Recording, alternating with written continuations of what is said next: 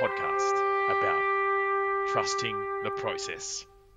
And no one in this family is more willing to trust this process than the one, the only Nikki Noodle. Welcome. Hello, hello. It's good to be here, back on the pod finally. I make my long-awaited return, and I'm sure the masses have missed me. All, all five of our listeners, I'm sure they can't wait to hear me. They probably think I'm my brother right now because we sound so similar, but no, I am the younger one. Only you are someone who strokes their mustachio while uh, chatting with me on the pod. Yeah, it's you know, I put in a lot of work, so you know, just you know, it's always good to be, be proud of you know the work you put in. You do, you do. And um, how how are you feeling on this fine Monday evening? Oh, oh, you know, it's a Monday. It's a Monday, but I got some good news today. So nobody on the pod would know, but I broke my foot recently, Mm, and there was a little concern that I may have had to get surgery, but got the all clear today. So no surgery, just in the moon boot, and happy days. that is good news. Do you know how many weeks you're going to miss? Probably around that six to eight weeks. Six to eight. Mm, you got to be diligent with your rehabs. Uh, don't go to Sean Murphy or the Essendon crew because then you will be out for the year. Uh, duly noted. I will, I will find someone not involved with the Essendon Football Club, Mm, and I should be right. mm, mm. So, Nikki, one and six is where we sit after seven rounds of football. And if you're fair and reasonable like I am, not one to engage in hyperbole, we're done. We're cooked. Stick a fork in us. We might as well start tanking. Yeah, well, you know, this organization's a joke. You know, we're terrible. You know, we're never gonna see, we're never gonna see a flag in our lifetimes. It's done. It's done. No, I, no. I, I will not see another flag in my lifetime. you're you're not even forty yet. You're still in your mid thirties. Relax, relax. When the penny drops, all right, it's just gonna be raining success, and we're gonna be going. "Pwah, How good's footy? How easy is this? I'm so glad I supported this football club during all the dark days. Made There it all worth it. Many, thousands of dark days. Yeah, I think it's been like twenty thousand days since we won won a final. So Mm. So, um, Nikki Noodle, why don't we jump right in? Let's not have a break. Let's just jump straight into it. Let's get into our dislikes and likes and have a chat about the game in general. Why don't you kick us off? Oh well, one like is just just got to be Nick Martin. He just he just continues to show up every week in his five or five or six games that he's played, and he looks like a seasoned veteran. Just runs I- hard, kicks the ball beautifully. It's great to watch. I do not know how that kid did not get drafted in his draft year. He is so good. It's yeah, it's yeah, it's pretty pretty astonishing, really. You you think someone like that would like looking back on it, the way he's playing now, you think, oh, he, he would have had to have been a top ten pick in his draft year. But yeah, no, it's good good to see. He he's one that we have absolutely stolen. I don't know where he came from. Well, I do know where he came from because I'm a Essendon nuffy. But another game, 25 disposals, 14 kicks. Um, you know, should have kicked a goal. He normally sinks those ones, but it's not even about his numbers. It's about how composed and how smooth he is with the football, and how good of a user he is.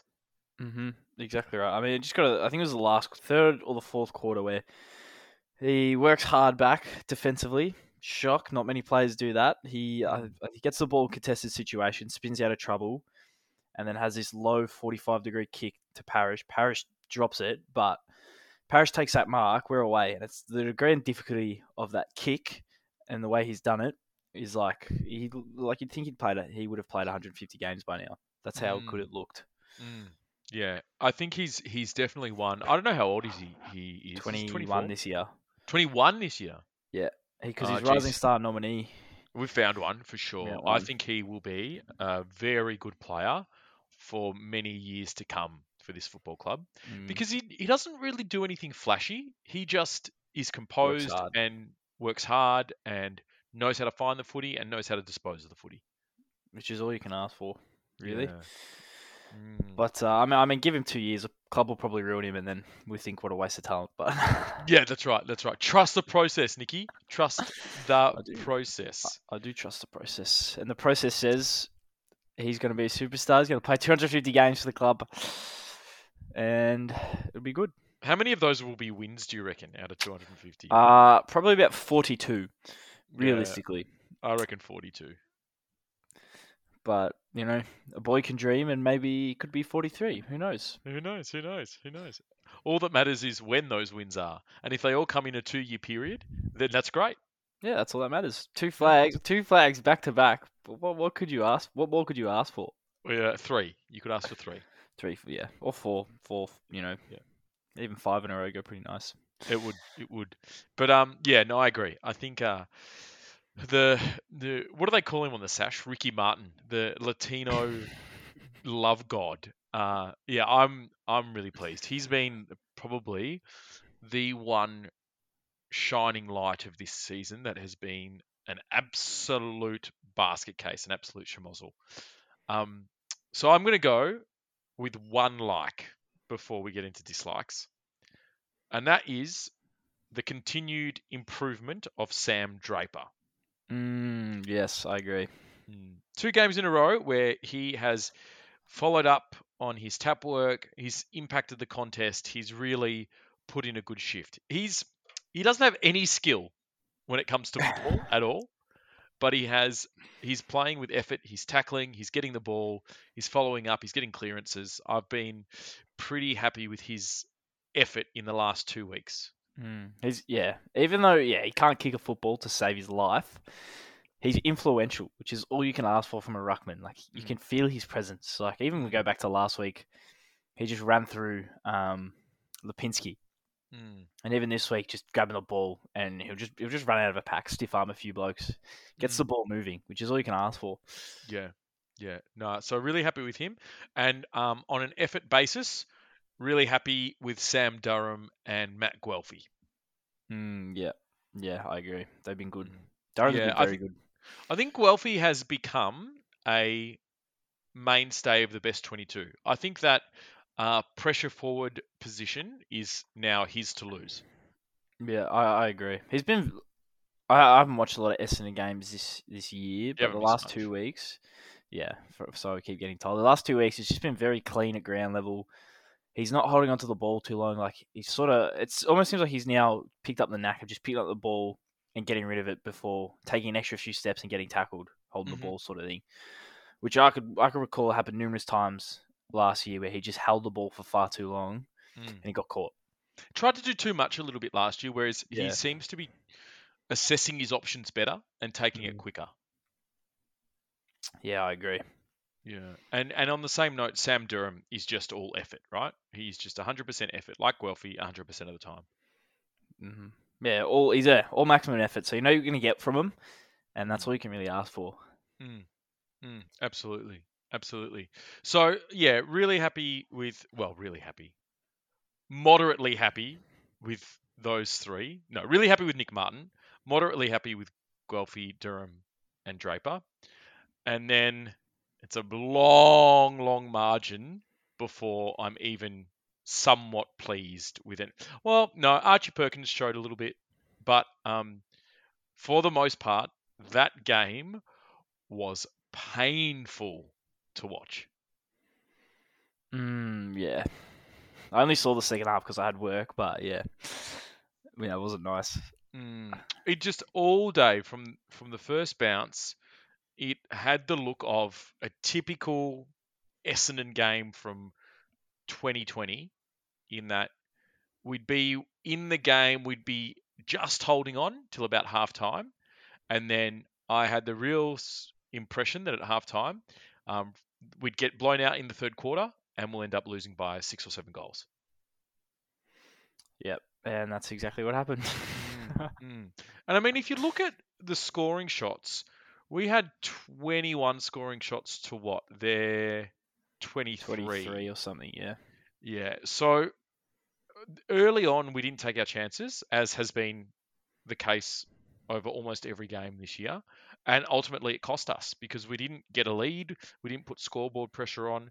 And eventually they were going to have their patches. And when good teams, so anyone not Essendon, has a patch, they put on two, three, or four goals. Whereas we really labour to even get the ball in our forward line. Um, Mm. And um, ultimately, that was the difference.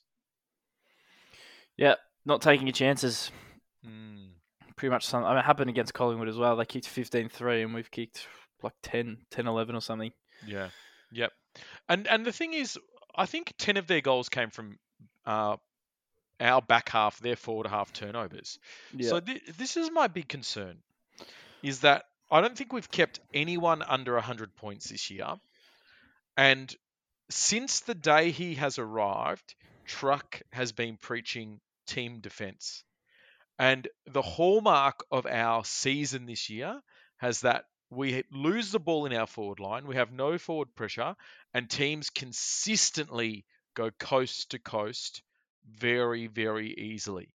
There was so many passages of play yesterday where it would end up in our forward line. They'd get an intercept for some reason or another, and just kick, kick, kick. Three kicks later, they'd be in their forward line having a shot for goal. Yeah, I was watching a clip today where I I honestly don't think this is Truck's fault. I honestly think this is a player issue and that it's player mentality because I was literally I was watching a video today. It would have been either access all areas or Triple M was showing footage or something. Mm. And I've literally seen one one dogs midfielder in between uh Shiel and Parish. Neither of them have gone to him. Shiel just continues to sag back.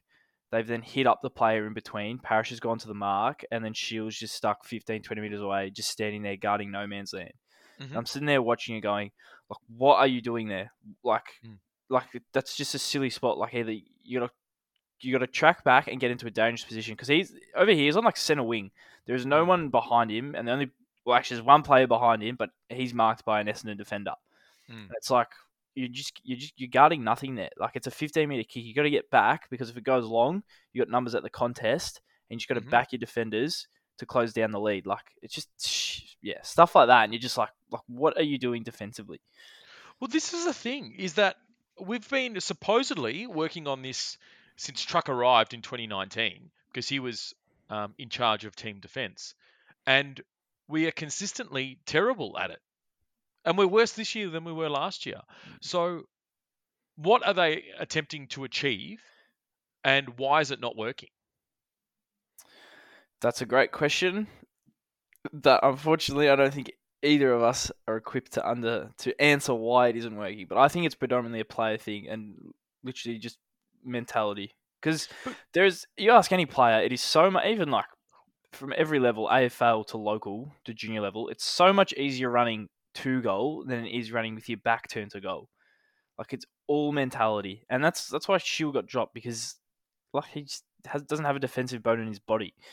And so I genuinely think it is like we don't have the personnel, or players are just there's too many egos in the dressing room or something like that. Because players, I think I don't think it's a coaching thing because like if Truck can build up a team defense at Richmond who win going with three flags in four years, he's he's built up. I reckon that's enough of a resume to say yeah he knows what he's doing in that aspect, and it's got to be why is it not working at our club? And it's purely I think it's a lot of it's got to do with the players. So, but that's his job, though. His job is to get the players on board. His job is to make sure that they know where to run and to get the most out of them. So, But if they don't want to, they don't want to do that. If players are just so stuck, like you think Dylan Shiel for ten years has just probably been told, yeah, you can do whatever you want. You can run forward. Don't worry about track, tracking back. Someone comes in and says, no, mate, like you have to start doing the team thing. Like uh, there's going to be a bit of ego, and there's going to be. I'm not even going to say transition because it's it's only like a few players who probably pretty much throughout all their coaching, all their juniors, sorry, and throughout most of the career have just been allowed to just run wherever they want. Don't have to worry defensively. I remember I was listening to uh, Brendan Goddard on the radio the other week, and he was saying Parish early in his career why we kept dropping him because he wasn't running defensively. And he had Mhm. issues like that, and it's like you can't have Shiel and Parish who probably both don't want to run as hard defensively as they do offensively. mm. Um, which is why I think it's it's a personnel thing. so then, what's the solution? Is it trade those players that don't want to run defensively, one or two of them, to get in players that are more willing to run defensively. Because if you're not getting the most out of them, like as the head coach, it's your job to instill that in them or come up with a plan where people whose defensive running is their strength are in the team doing that job and the offensive people are doing the other job. I think you only trade them if they're just sitting around the resis, not doing anything. So it really depends if Shiel, if he gets dropped again, if he doesn't. If he gets dropped again, it depends how long does he spend in the resis until it finally clicks in his brain. It's like, all right, shit, I got to get my act together. Or if he clicks straight away and it's like, all right, now you can be a valued member of this team. So it Mm. really depends because it's like a coach and like the recruiting stuff. It's like we don't want to be paying Shiel 800k a year to sit in the resis, but then again, we don't want to pay him 800 grand a year to not do what's being asked of him on game day.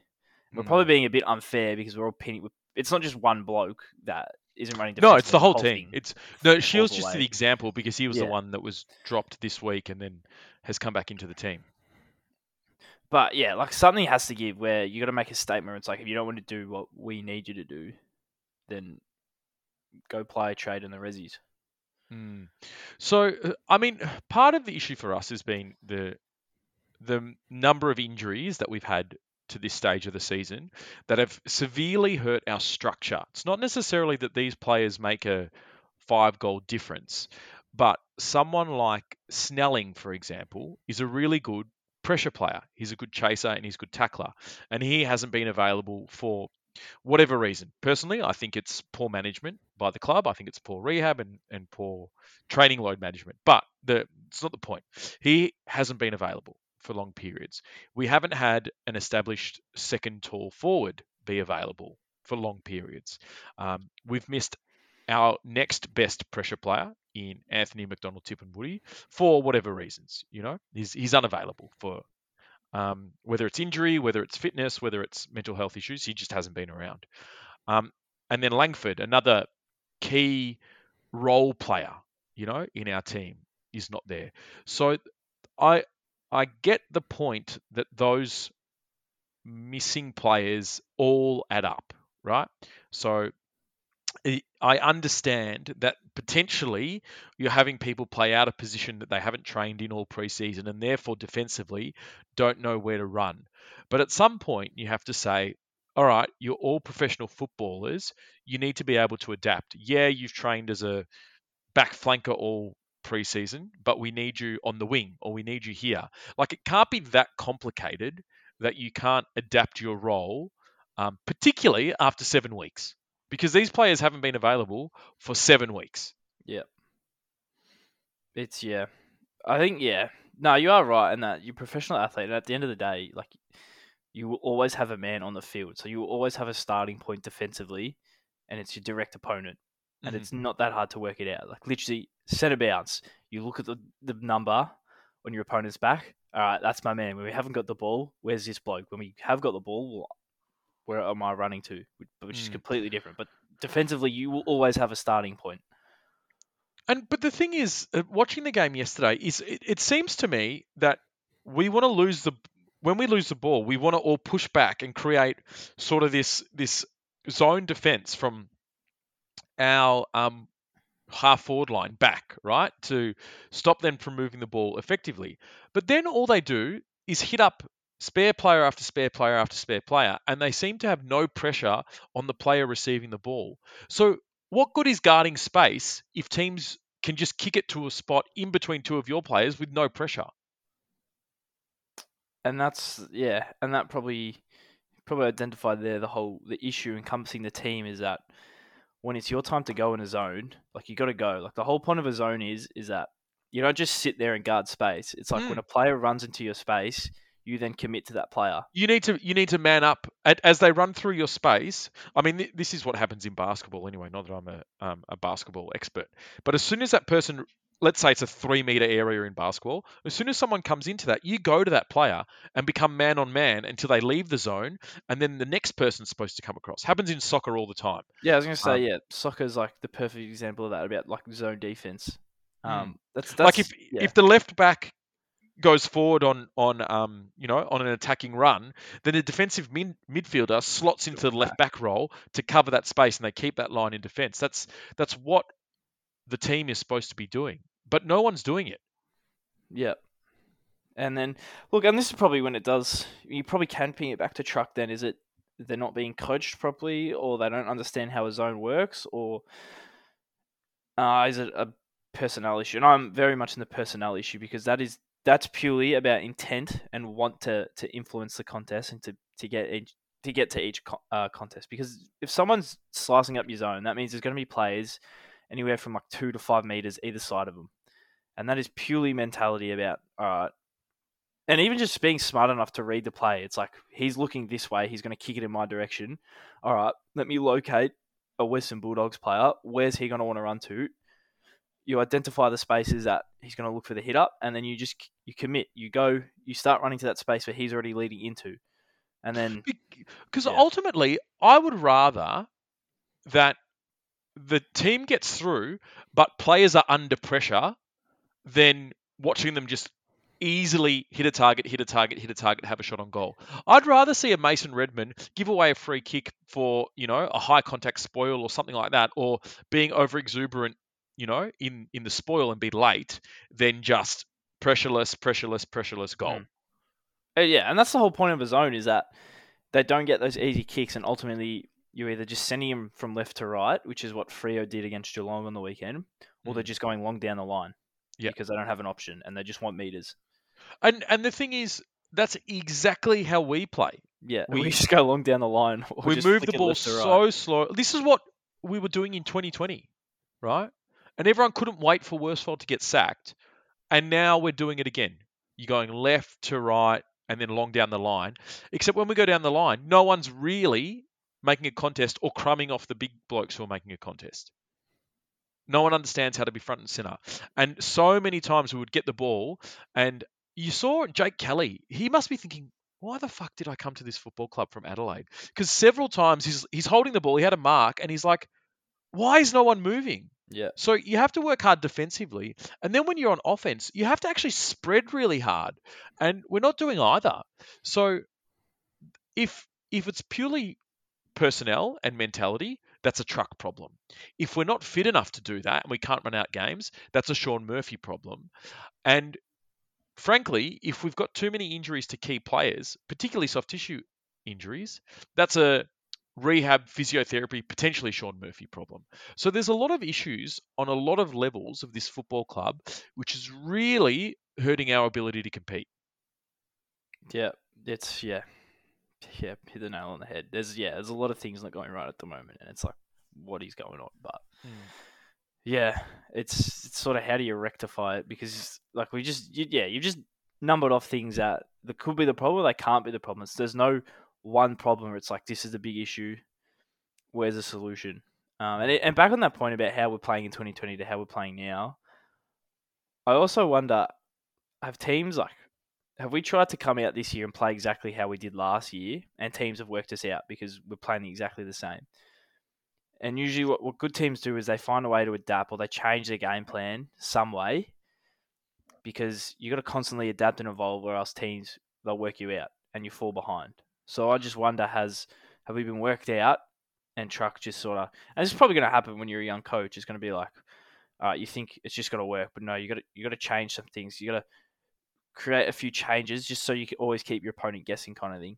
But yeah, no, I I think we are not playing the same as we were last year because a big hallmark of our play last year was forward handball, and all our handball is backwards this year.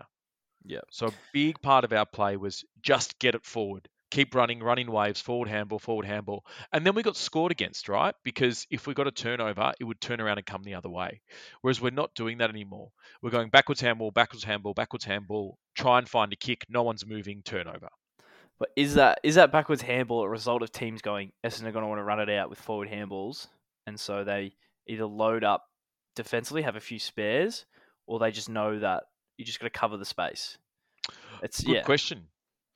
I mean, I don't have I don't have access to the vision that um, that the clubs who analyze the games do. It could be, it could be, but you've got to look at the opposition that we've played, right? and really, how many of the games that we lost are against quality opposition? We lost to Collingwood. I think they're rubbish. We lost to Geelong. I think they're average. Um, the Bulldogs have been very average this year. Adelaide nearly beat us. They're very average. So the the the teams that we've lost to that have been good are Melbourne and Brisbane, I would say. The rest were all winnable games that, for one And reason or another, Freo have just probably, I reckon. Freo smashed played- us. I, I don't think so. I expected us to be f- performing this year like Freo are. to be six and one. Not six and one, but to be that team that is exciting and has improved on last year. Yeah. And the reality is we haven't improved. We've gotten worse. In every facet of the football club, we have gotten worse. Probably on field. I think off field. I think the club's still going all right, but I don't know the, the gist of that. But obviously, yeah, the most important thing's on field. But hmm. yeah, F- Tom Browne was saying on Triple M that back of house, Essendon's quite strong and happy. It's just on the field that that's pretty much the only thing that's faltering at the club right now. Mm. I don't believe anything that comes out of Tom Browne's mouth. Well, uh, do you have a bit of sauce? I look. I don't disagree that the president that we have um, has created stability in the football club. Yeah, no, I don't. I don't doubt that at all.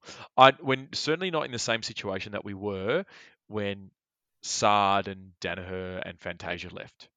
I don't think we're in that sort of mess, but we are playing like we're in that sort of mess.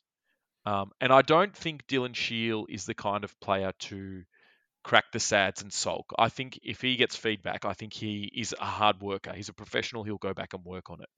Um, so I'm not concerned for the happiness of the football club, but I'm concerned for the effort that is consistently not there in the games each week, Yeah. or, or the lack of connection between the players, or the lack of understanding of the game plan, or the lack of anything resembling a good, coherent football team. Mm, yeah, I agree. It is. Yeah, it's concerning. Like, and I and I get, I get that our team is really young. And do you, do you know where to find the average games of, of a team? Do they post that anywhere? Uh, if you just Google it, let me quickly Google. And so I get that we're a developing team, and I get that you know a lot of our players have played less than 50 games. Most, you know, quite a few less than 30. Um, Alright, so we are so entering this season. Our average age was twenty four point two years, so that's that's ranked twelfth. Yeah. And then average games is fifty six point eight, which is ranked fifteenth. But this was at the end of last year, so if you add Nick Martin and um, Wanganeen. Wanganeen, we And get the other draftees? younger. This is after the draft. ah, okay. This is December last year. So Yeah. you add in those two who are 19, 21 this year, haven't played any games. Yeah. Our average games, I'm pretty sure we're, we're about 16th, and I'm pretty sure average age we're about 14th. Yeah. Um, Yeah. s- yeah. It is a young and developing list. And the thing is, you take out uh, Heppell, Stringer, um, and who else has played a few? That's about it. Um, Heppell, Jack Stringer, oh, and then of course um, Merrett, Parish, and McGrath who have played hundred. But I would say McGrath's still a developing player to me. I don't think he's he's hit his best. Um, you take those out and it drops even more. I agree. It is a young, developing team with a lot of work to do, and they do just need games together. Um, but the the big concern for me is that there's just nothing. There's no patches of this game of the games that I've seen this season where I'm like, oh yeah, I can see what they're trying to do. I can see what the game plan is. I can see how, you know, 10 centimeters in front, 10 centimeters to the left, that this game is coming together. I'm not seeing any of that. Whereas even in losses that we had last year, we were competitive. You know, Mm. there was very few games that we lost by big margins. Most games were within a goal or so, and we were competitive in 90% of them. Whereas we have been competitive in one game this year. One game's a, probably a bit harsh. Adelaide, we win. Collingwood, competitive. Brisbane, we were competitive. Mm, Uh, the only like real that like Geelong game in the second half of Freo are probably the only two times where we've just been just non-competitive. mm. We just pantsed. Yeah. It was- but it's a concern. I mean, it's a real concern, and this is to, you know, we're an Essendon podcast, so we don't really care about the Bulldogs. Um, they they made the grand final last year, but they haven't been in good form.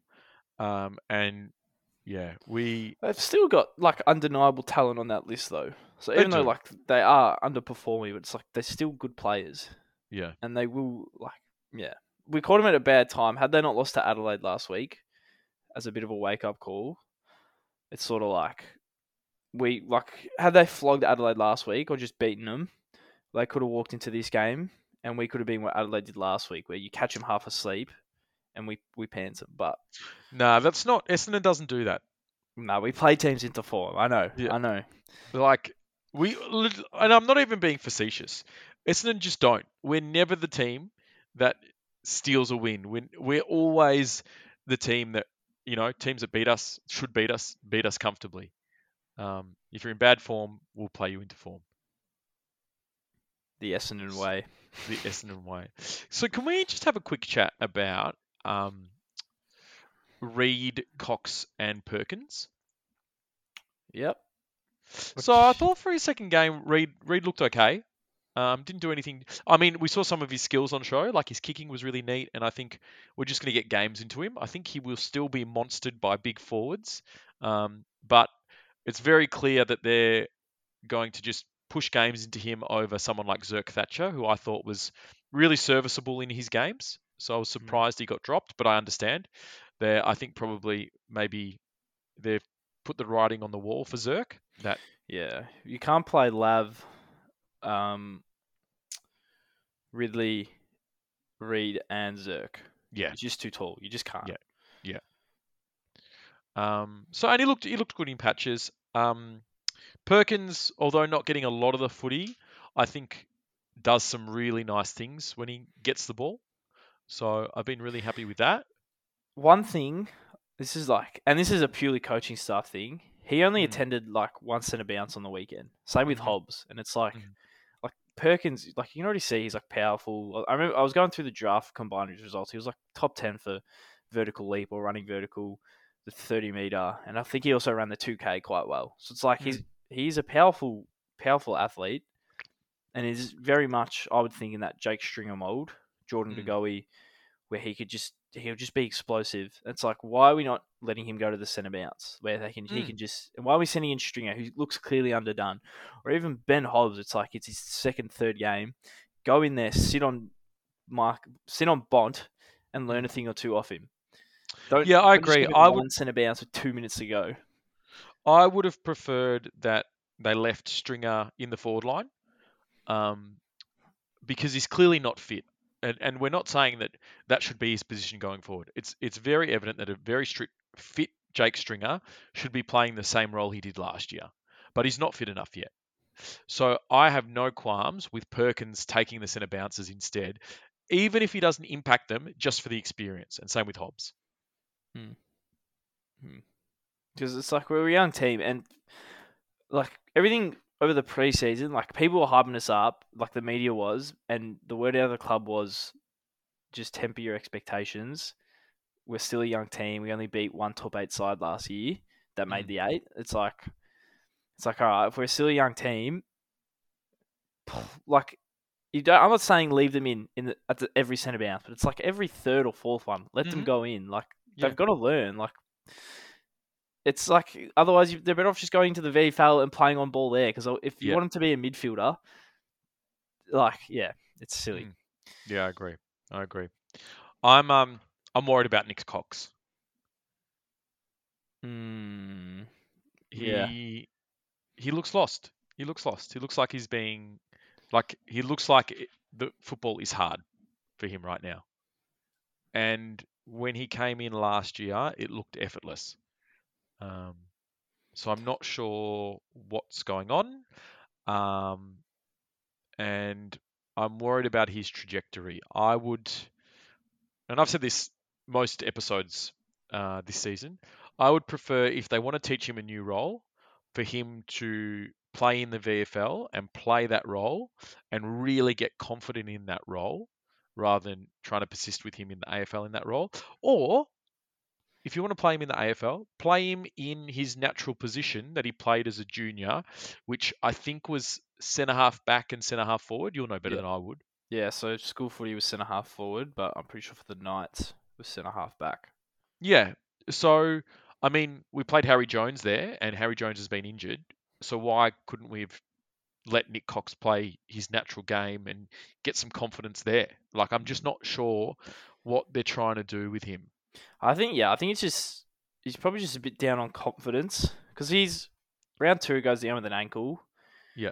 and always like you know coming back from an injury, you, Ankles are the worst. yeah, you take a few weeks, you know, to get back into it, and then you know confidence in your body kind of thing. And now he's just gone down with an ankle again. Mm. So, and also things like second year blues, like sometimes that just happens. Sometimes players just, young players just have, they don't reach the, the lofty standard that they had, that they set the year before. Mm. Um, but I think, yeah, it's probably just a confidence thing and probably, yeah, just a bit, bit down in the dumps where he probably, yeah, does need a bit, a spell on the two just to get his hands on the footy. Um, but like if he's up and about, like he runs as well as a midfielder, kicks as well as a midfielder, but he's 200 centimeters. And it's Mhm. like, well, if you have this guy on the wing and he's up and about, like not only is he skills of a midfielder, but will take a mark like a key position player. And it's like, you physically can't stop that unless you play a defender on the wing, a key defender on the wing, who's not going to be able to run like Nick Mm. Cox is. And it's like, but yeah, No, I agree. I agree. But he just hasn't. Yeah, he doesn't have the confidence at the moment. So, look, I think he will be the key to our next successful period, which is what? Finish eighth and lose by 50 points. But he will be the most important player in that group. That's how talented he is. That's how good he is. Um, but he something's not right at the moment. yeah, I think yeah, I think it's just a confidence thing. Mm, Um, mm. Even, yeah, you got to think as like a twenty-year-old.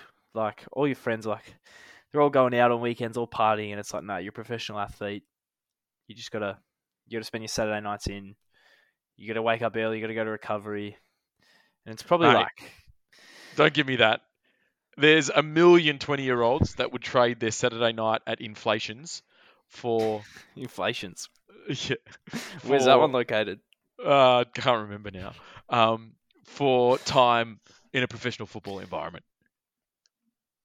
Yeah, uh, I'm sure they would. But if you're like doing something like he's been AFL football for 18 months now, you know, obviously it's a pretty, you know, just rinse and repeat kind of thing. Like sometimes you do just need a circuit breaker, and you see your friends going out partying all the time, Mm.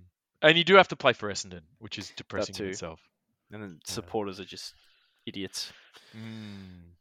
So, um, Nicky Noodle, why don't we take a little bit of a break, and then when we come back, we can have a chat about our next shellacking against Hawthorn.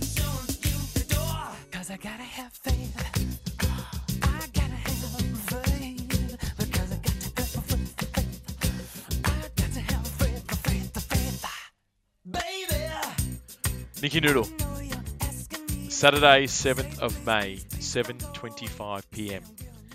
at Marvel Stadium, which in fact is the same time that Melbourne Victory is playing, which is really disappointing for me because you, I don't have a Melbourne Victory podcast, but I'm probably going to start one at some point.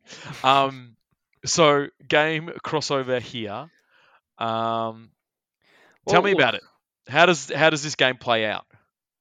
Well, well, firstly, look, you're probably going to be content Saturday night because Essendon's going to get flogged, but Victory's going to win. So Oh, and against the old enemy too. Uh, it'll welcome to the offset. Don Father uh, family podcast about Melbourne victory. Um, so we could end Sydney FC's great era of dominance with a shellacking. Anyway, not important. How's it going to go? Um, Hawthorn are a young team as well, and I think that But they're good. Up. Uh, they're okay. They're okay. I think they're carried a bit by um, probably their senior good players. coach. And yeah, look, the thing about being like a, like same with with McRae at Collingwood, it's like it's your first season. Clubs don't know what to expect in your coaching style, so you can sort of still And that was a bit with Answer a Rutten bit. last year, I and think as well. there's a, yeah, and there's a new wave of enthusiasm. It's like oh, new coach, new co- and coaches, breath of fresh air. Like oh, here we go, new year, and so you can sort of catch a few teams off guard with how you're going to play. Um, but yeah, now look, they're a young team, and that's a good thing because that means there are fluctuations in the way players play, and it also means you can usually like they took it up to Melbourne on the weekend purely because they're a young team. It's like oh, we're playing at the premiers, like. You, you find something in it to go hard when you're young, I and agree. they're going to look at us and they're going to go, "Oh, they're one and six. They're going terrible at the moment. Man, it's an easy five goal victory, and Mm, that's only going to make it easier for us to sort of keep ourselves in the game." mm. Um, but I think, like, I'm looking at the stats here, like Sicily, O'Meara, Mitchell, like they're carried very much by their by their senior players. So it's pretty much, I think, just a battle of you know who comes out on top, Parish or Mitchell, um, O'Meara or Merrett. I think the big thing we have to do is you got to stop Sicily. Mm. Um, and I'm looking at this Jacob Koschitzke kicked four goals. Um, but in terms of like a key forward, like Gunston's probably the one I'd be more afraid about. I think Um, Laverde goes to Gunston. yeah, I, I would think Laverde goes as well. Um, and then uh, Kelly goes to Dylan Moore, hmm or maybe even Wingard. I don't know, but either way, it's pretty much whoever's top and mature talent gets on top. I think that'll decide the game. Mm. And look, I think our mature talent is at a better stage of their career, and we're talking about Parish Merrett than uh, their mature talent in terms of Mitchell, uh, O'Meara, etc., etc. I think it, now, don't get me wrong, Mitchell has been a really good player, but I think Merrett outshines him, Parish outshines him, and same for O'Meara now. Mm, I agree. I agree. I think their best is probably past them. I'm just looking at their like looking at like Hawthorn's talent now, like the team they fielded last week, and Mm. I would say our team is still younger and probably more inexperienced. I agree. Blake Blake Hardwick is is 25. Yep. Um, Jack Frost, he's gonna be in his late 20s. Like Scrimshaw's 24. Impey's in his late 20s, I would think. Mm. He's 27 this year. Worpel's 23 this year. But then you still got Sicily, Mitchell, O'Meara. Mm. Um, like Conor Nash. He's been around for a few years. He's 24 this year. Like Daniel Howe would be like 26 this year, I think. Mm. 27 this year. So I do think, I don't think Hawthorn are going as well. Like I said before, the young team, but looking at this, it's like, well, maybe they're not as young as I thought they were, and therefore they're not as big improvers as I thought they Mm. would be. And that's the same thing when I was looking at Collingwood's team. It was pretty much like only Ginnivan and the younger Daicos, who was Mm. like, oh, they're the only real young talent that sort of I really thought about. It was all still Mm. pretty much they were still fielding a very mature team. Mm. So, but yeah, Yeah, no, I think I think you're right. I think we are still younger. I mean, look at their centre line. They've got on the team they named last week: Wingard, Mitchell, Liam Shiels, uh, very experienced. Luke Breust, uh, Gunston leading their forward line, very experienced. Um, you know, their followers, O'Meara, um, very experienced. It there is experience in that team. The, the core of that team is relatively experienced. They have young players on the fringes, but they're not carrying the team. no, yeah. There's there's there isn't a single young player in there who I'm like, maybe Will Day, who I'd be like, yeah, all right, he's going to be a player. Mm. Um, but Jath, but he's not. Is he injured? uh, he must be injured, yeah. Um, which is good for us because he'd have an absolute field day. He out of- will. If he plays, he will cut us to pieces. won't have anyone on him. He'll just oh jeez oh I hope I, At least I'll he's good to watch, right? yeah if he's a very entertaining player when he's not playing Mm. against you but yeah, So um, so who comes in for us? Who goes out? Who comes in? good question Do you think Waller comes in? None of our senior listed players played last week in the VFL. Hmm, okay interesting um who goes out well look Waterman only the seven and no goals Yeah, I don't think that was Waterman's fault though. poor service Yeah, really poor service. I think Baldwin like as much as I love just watching his grunt and just. I don't think he ever gets outmarked, but he doesn't take enough marks. I think Baldwin probably. Let him play in the twos. Yeah. Let him spend a season in the twos and really develop. He's like there's no Two, three years with two ACLs. So yeah. Don't there's no need to rush him. You don't need to throw games into him. Um, he's going to be a really serviceable forward. So I'm not, you know, I'm not concerned if he gets dropped. I'm happy for him to play. I'm happy for him to be dropped. He's going to be around for a long time. mm, I think I'd probably go Baldwin out, Nick Bryan in, hmm and that way Peter can just sit forward all game because that's when he's Yeah. played his, his best footy. Yeah. Um, if Cox is got a proper long term injury, um, do you ooh, do you leave Shiel in? Good question. I would leave Shiel in. yeah, probably leave Shiel in. He like as you Um, said, he probably like he's an ultimate professional and he won't throw the to- the toys out the at the pram. cot. like, out the Yeah. yeah. I think um, I'd like to see Tipper come in, Mm, but I don't know if he's ready. yeah, I think we'd all like to see Tipper come in, right? yeah, definitely. Um, it's yeah, it's going to be a tough game. I on form, I can't see us winning winning this game, but where this game will be won and lost, I think will be in efficiency going forward. Mm, If we can take our chances, then I think we're in with a chance. But I I'm still feeling like we're going to lose by seven goals. Yeah, I don't think Hawthorn are that, that flashy yet. So I'm I'm gonna trust the process because I feel like we're close, and you know when the penny drops, we're gonna be sitting back going, "How good's football? How easy is this?" But we're still, yeah, a very. Was, we were just discussing how young and inexperienced we are. So it's just, mm. Yeah, you got to take the good with the bad.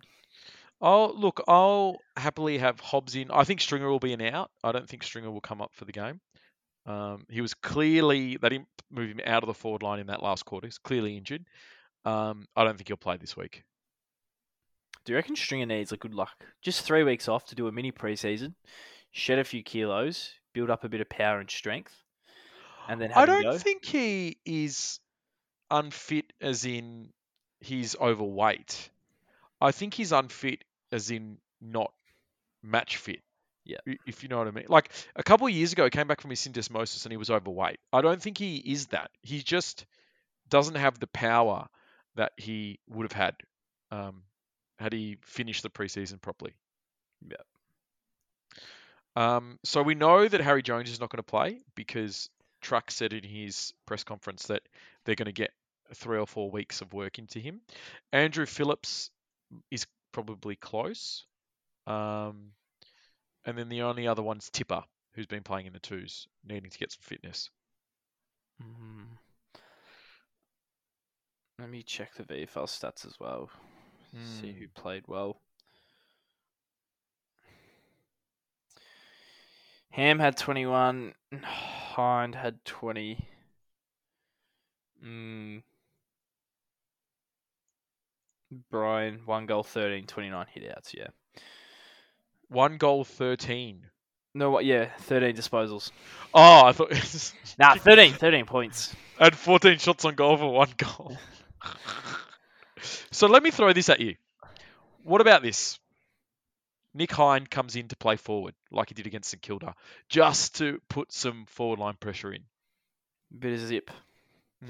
Yeah, I don't mind it. It's just about who does he come out for. Stringer, Stringer.